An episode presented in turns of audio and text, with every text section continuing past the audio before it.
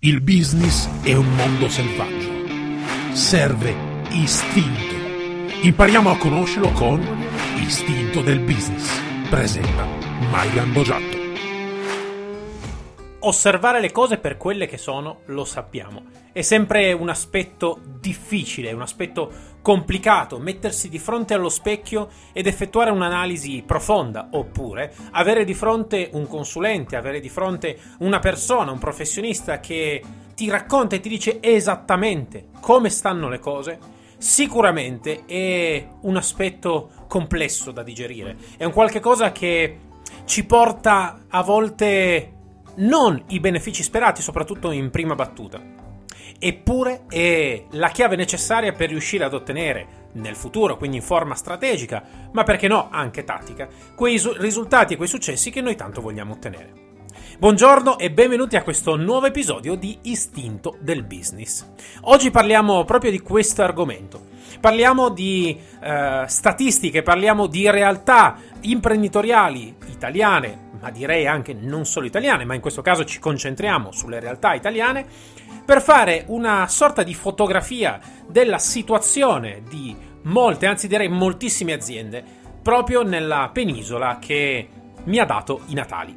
Dico i Natali perché da molto tempo a questa parte non vivo più in Italia, vivo in Spagna e quindi posso solo più dire che mi ha dato i Natali. Bene, la situazione devo ammetterlo, non è delle più rose. E in, questo, eh, in questa analisi non sto certo parlando delle condizioni economiche, non sto certo parlando delle condizioni fiscali, amministrative, italiane, burocratiche, che so essere uno degli argomenti più toccanti, soprattutto in questo periodo, un periodo di, eh, di grandi difficoltà per gli imprenditori italiani che molto spesso scelgono di andarsene dall'Italia proprio perché ad oggi è un ambiente estremamente difficile in cui operare, è un ambiente dove anziché eh, spronare l'imprenditoria, spronare la, la, la, nascita di nuove imprese, di nuovi lavoratori, spesso questo tipo di lavoro viene affossato in qualche modo, quindi sembra quasi ci sia un lavoro proprio per remare, anzi al contrario rispetto a quello che si dovrebbe. Ma non analizziamo questo, analizziamo un aspetto che mi è più consono, che è più simile, è più, mm, eh, a, come dire, più idoneo a quello che è la mia specialità, la mia specialità legata alla parte di comportamento, che come sappiamo è una parte fondamentale. Dunque abbiamo capito che, eh, quindi abbiamo parlato del, del branco, abbiamo parlato se la tua azienda possa essere un'azienda più simile al gregge di pecore piuttosto che al branco di lupi, piuttosto che a una colonia felina, eccetera. Abbiamo parlato vagamente del sistema del branco di lupi, non abbiamo ancora approfondito l'argomento. E eh, abbiamo però parlato di come è importante, ad esempio, analizzare eh, le realtà che andiamo a vedere, quindi analizzare nel dettaglio il, mm, lo scheletro e i sistemi eh, diciamo di, di, di comunicazione anche delle aziende e quant'altro. In questo caso però voglio approfondire ulteriormente proprio questa analisi, mm, nel senso è, è, importante fare un quadro generale proprio perché molto spesso anche noi come imprenditori se osserviamo attorno la nostra piccola realtà, la nostra piccolo grande che sia azienda, a volte non ci rendiamo conto che effettivamente il nostro comportamento disfunzionale, talvolta disfunzionale, può essere facilmente replicabile, un po' per questioni culturali, un po' per questioni talvolta di inconsapevolezza per quello che riguarda proprio il comportamento, soprattutto il comportamento animale, che come abbiamo capito e come vi ho già spiegato, la fa da padrona proprio a tutti gli stili comportamentali che noi in qualche modo mettiamo, mettiamo in essere, mettiamo in campo.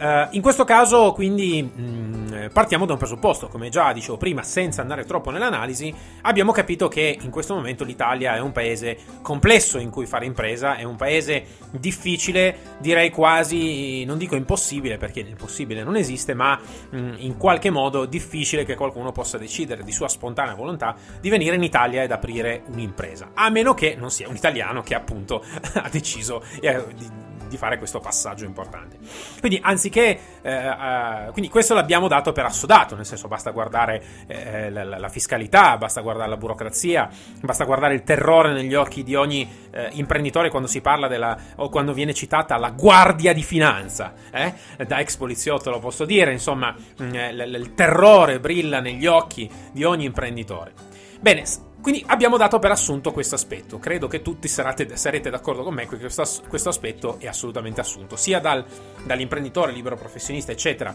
che ha un grandissimo successo, sia a chi magari questo grande successo ancora non l'ha ottenuto. Quindi su questo abbiamo un punto. Se a questo tuttavia aggiungiamo altri aspetti di forte dolore, eh, beh, in qualche modo stiamo lavorando e stiamo ehm, mirando al, al, basso, stiamo mirando sicuramente non solo a eh, permettere che ci affossino in qualche modo, ci sono sicuramente altre strade, che non è quella ovviamente di continuare magari a fare imprese in Italia, ce ne possono essere anche altre, ma se aggiungiamo anche proprio una parte comportamentale assolutamente disfunzionale, inutile e direi anche distruttiva all'interno della nostra azienda, beh eh, come si dice dalle mie parti, siamo belli che panati. Vuol dire siamo belli che fritti, fregati. Ehm, fregati perché, eh, perché ovviamente se aggiungiamo aspetti disfunzionali l'uno all'altro, è la percentuale di ottenere quel successo che noi desideriamo ottenere, il fatturato in crescita, il brand mm, positioning della nostra azienda, insomma quel che sia, ovviamente, eh, eh, come potete ben immaginare, può venire molto meno, è proprio una questione matematica. Uh, Facciamo però un quadro della situazione. Allora, io quello che ti posso raccontare, magari non so, è una cosa che ti ritrovi anche nella tua impresa, nella tua azienda, nel tuo gruppo lavorativo, è eh, un panorama direi abbastanza critico. È abbastanza critico perché anche imprese, piccole e medie imprese, soprattutto con cui noi tendenzialmente lavoriamo, osserviamo che hanno in qualche modo tutte un comportamento abbastanza eh, omologato. Infatti, maggior parte di queste imprese sono a conduzione familiare. Nella conduzione familiare, ovviamente, come potete ben immaginare, le dinamiche comportamentali che in esso vengono manifestate sono molto molto complesse, forse ancora di più rispetto a delle aziende che non hanno una gestione familiare. Molto spesso la gestione familiare non riesce a separare l'aspetto professionale da quello personale, quindi magari abbiamo mm, genitori con i figli, figli che lavorano con i nonni, nonni che lavorano con gli zii, cugini, cognati, fratelli, sorelle. Uh, senza entrare nel merito del 50-50, tragedia infinita uh, di separazione magari tra fratelli che decidono di aprire un'impresa, parliamo proprio delle dinamiche comportamentali che in esso mm, scaturiscono, quindi um, la dinamica comportamentale del padre e madre che vedono il figlio sempre figlio, nonostante magari il figlio sia ormai um, il futuro dell'impresa, o il, il figlio, i figli in qualche modo che cercano di soppiantare i genitori perché non li ritengono più idonei, mm, uh, diatribe incredibili, diatribe che ovviamente passando dalla parte professionale vanno vanno anche a incrinare pesantemente anche quelli che sono poi ovviamente le, gli, gli, aspetti quelli più personali, quindi l'aspetto quello più familiare, eh, interno, delle dinamiche proprio più, più, più intime. Um, tendenzialmente mh, poi questo, questa tipologia di gestione ovviamente va a cascata a ehm, inficiare pesantemente, anzi direi in maniera assolutamente ehm, come un macigno, direi, eh, proprio sul resto dell'impresa. Eh, un'impresa che ovviamente soffre delle, ehm, delle diatribe, delle difficoltà che eh, stanno manifestando ovviamente la parte di gestione, familiare o non che sia. Abbiamo quindi quello che troviamo nella maggior parte delle imprese, quindi sono contrasti, come dicevamo prima, tra fratelli, tra sorelle, tra padri, padre, madre, geni- figli, eh, nonni, zii, che ehm, ovviamente non riescono a separare. Quindi direi come numero uno, soprattutto per la parte di, di, di, diciamo, di attività e di imprese e gestione familiare, sono proprio la non separazione, l'incapacità di separazione proprio dell'aspetto professionale da quello personale. In seconda battuta troviamo una mancanza totale di, eh, attenzione, non di comunicazione, ma di capacità comunicative, che sono due cose ben diverse. Quindi delle comunicazioni di cui non si sa minimamente la differenza tra efficacia ed efficienza, non si capisce là dove è necessario comunicare, quali sono le linee di comunicazione corrette. Quindi diventa un pastrocchio infinito in cui, um, diciamo, soprattutto chi fa capo in qualche modo, quindi il CDA in qualche modo, uh, fa uscire delle comunicazioni che non sono unilaterali, non sono uh, uniformi, sono totalmente difformi l'uno dall'altro complesse da capire, eh, spesso eh, eh, contornate da nervosismi e ehm, litigi anche eh, sciocchi, se così vogliamo dire, con dei vortici conversazionali che vengono aperti e mai chiusi. I vortici conversazionali sono quei, mh, quelle piccole comunicazioni che partono e che eh, diciamo nei minuti successivi vengono ampliate, c'è proprio un vortice tipo tornado che vengono ampliate fino ad arrivare poi ovviamente a una, a una distruzione di quella che poteva essere la comunicazione originale. Quindi abbiamo una difficoltà comunicativa, abbiamo una quasi totale, direi quasi perché non tutte le aziende ovviamente manca questo aspetto, una quasi totale mancanza di organigrammi specifici, di organigrammi dettagliati, di organigrammi che vanno ad identificare nel dettaglio e precisamente che cosa ovviamente ogni, eh, ogni cellula all'interno dell'impresa deve andare a fare. Quindi non abbiamo l'idea di cosa sia un organigramma gerarchico, non abbiamo idea di cosa sia un organigramma gerarchico animale, che è quello su cui noi ovviamente andiamo a lavorare, quello che probabilmente non avrai mai sentito parlare perché siamo gli unici a parlare di questo aspetto, quindi su questo non ti andrò a biasimare se ti trovi in questa situazione. E poi abbiamo l'organigramma funzionale, che sono tre organigrammi diversi, tre organigrammi che dovrebbero in qualche modo essere il più possibile equilibrati l'uno con l'altro. Dopodiché abbiamo una quasi totale mancanza non solo di comunicazione, ma di momenti comunicativi. Vuol dire che in qualche modo eh, l'azienda soffre di quella che è una mancanza di momenti specifici di aggregazione all'interno dell'azienda stessa, proprio per riuscire a comunicare correttamente. Quindi non solo non c'è una modalità comunicativa riconosciuta, adeguata, efficace ed efficiente, ma addirittura troviamo proprio della mancanza di momenti comunicativi, quindi delle riunioni inesistenti, o troppe riunioni o troppo poche riunioni e anzi, mi dispiace dirlo, nella maggior parte dei casi queste riunioni proprio non esistono, quindi sono riunioni eh, inesistenti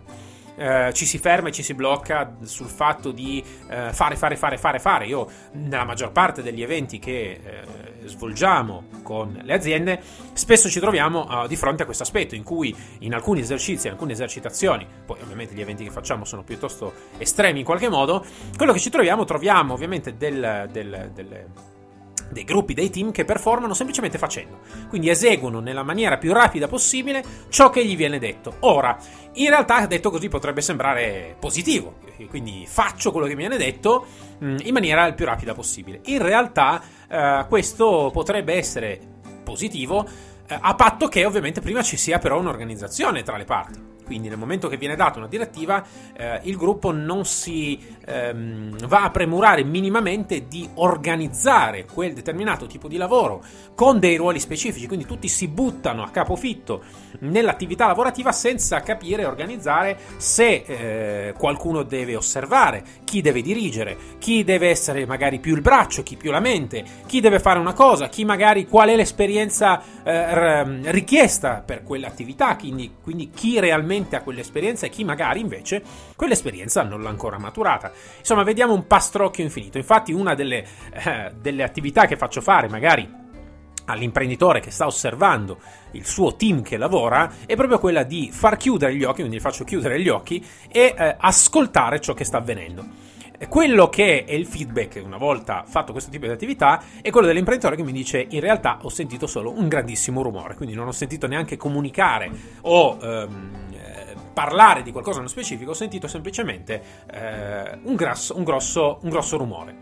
Eh, molto spesso nelle aziende non si sa quali sono le vere funzioni di, dei vari reparti, del marketing, del commerciale, dell'amministrativo, ehm, e chi più ne ha più ne mette, della produzione, della qualità, eh, delle risorse umane, insomma, nessuno ha la vera eh, capacità di fermarsi e comprendere realmente quel tipo di ehm, situazione che cosa richiede, quali sono le caratteristiche, il fatto di auto-implementarsi, di, eh, di formarsi attraverso l'azienda stessa, ma anche di autoformarsi, quindi vuol dire se quella cosa mi interessa, ovviamente ci andrò a fondo, quindi leggerò dei libri, mi farò passare magari anche dei libri. Eh, non si sa molto spesso come portare avanti un progetto, viene data un'idea e poi in una maniera più o meno, ehm, come dire,